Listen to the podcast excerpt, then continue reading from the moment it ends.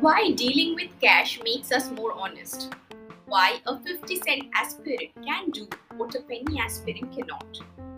Hello and welcome to a new episode of Dear Money with me, Momita Pal. In today's episode, I will talk about the book which has found answers to some of these questions. Yes, you guessed it right. Today, I will be talking about Dan Ariely's book, Predictably Irrational. By the way, Dan Ariely produces his name as Dan O'Reilly I would stick to just Dan. To be truthful, I found the book a little boring. When I skimmed through the topics, I found the topics very intriguing and was eager to learn how he came to the conclusions. After reading through the first few chapters, I noted that all the chapters have the same format a question or a hypothesis, followed by a survey and the results. And the surveys also looked or felt similar. This was boring as Dan would have also guessed. He is a master when it comes to behavioral economics. He understands more about the human brain than most others. Now, coming back to the book, the questions he touches upon are very, very interesting. If a friend asks for a favor, we would be happy to do it. But if the same friend asks for the same favor and offers to pay the money for it, we are no more happy to do it. What happened here? He categorizes these two quite well between the social norm and the market norm. In the first case, it is only a social norm. In the second case, the social norm is being mixed with the market norm since the friend is offering to pay money for it, and that is a problem. Gifts can work beautifully here, but not money. Dan hit the bull's eye here. I myself could relate most to his chapter on beer and free lunches. Dan shows that when people order food or drinks, they not only think about what they really want, instead, he also thinks about what the others have ordered and what he should order. Note here, there is a difference between what he should want and what he wants.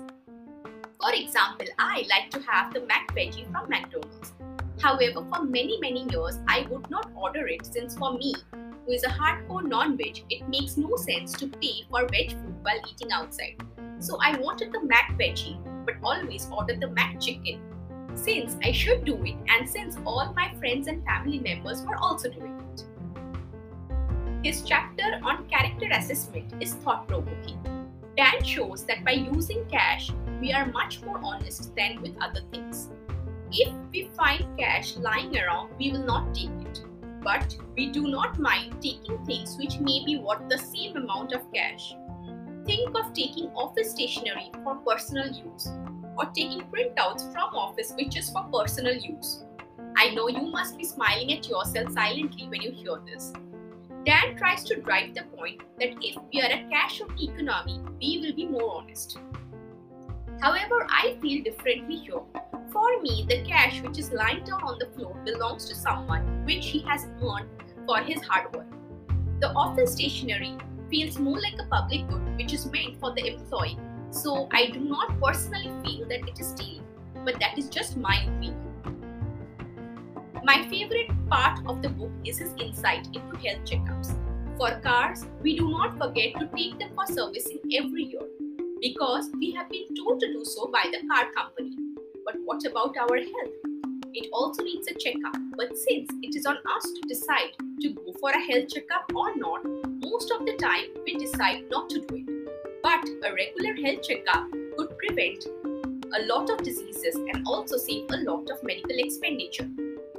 What if the government made it mandatory to remind individuals to go for a health checkup at regular intervals? I love the idea. True, it would be a big loss for the medical and the insurance industry, but think about the many lives saved. So, are you a rational or an irrational person? As Dan writes, we are all predictably irrational. Thank you for your time. I am Momita Pal, and you were listening to Dear Money.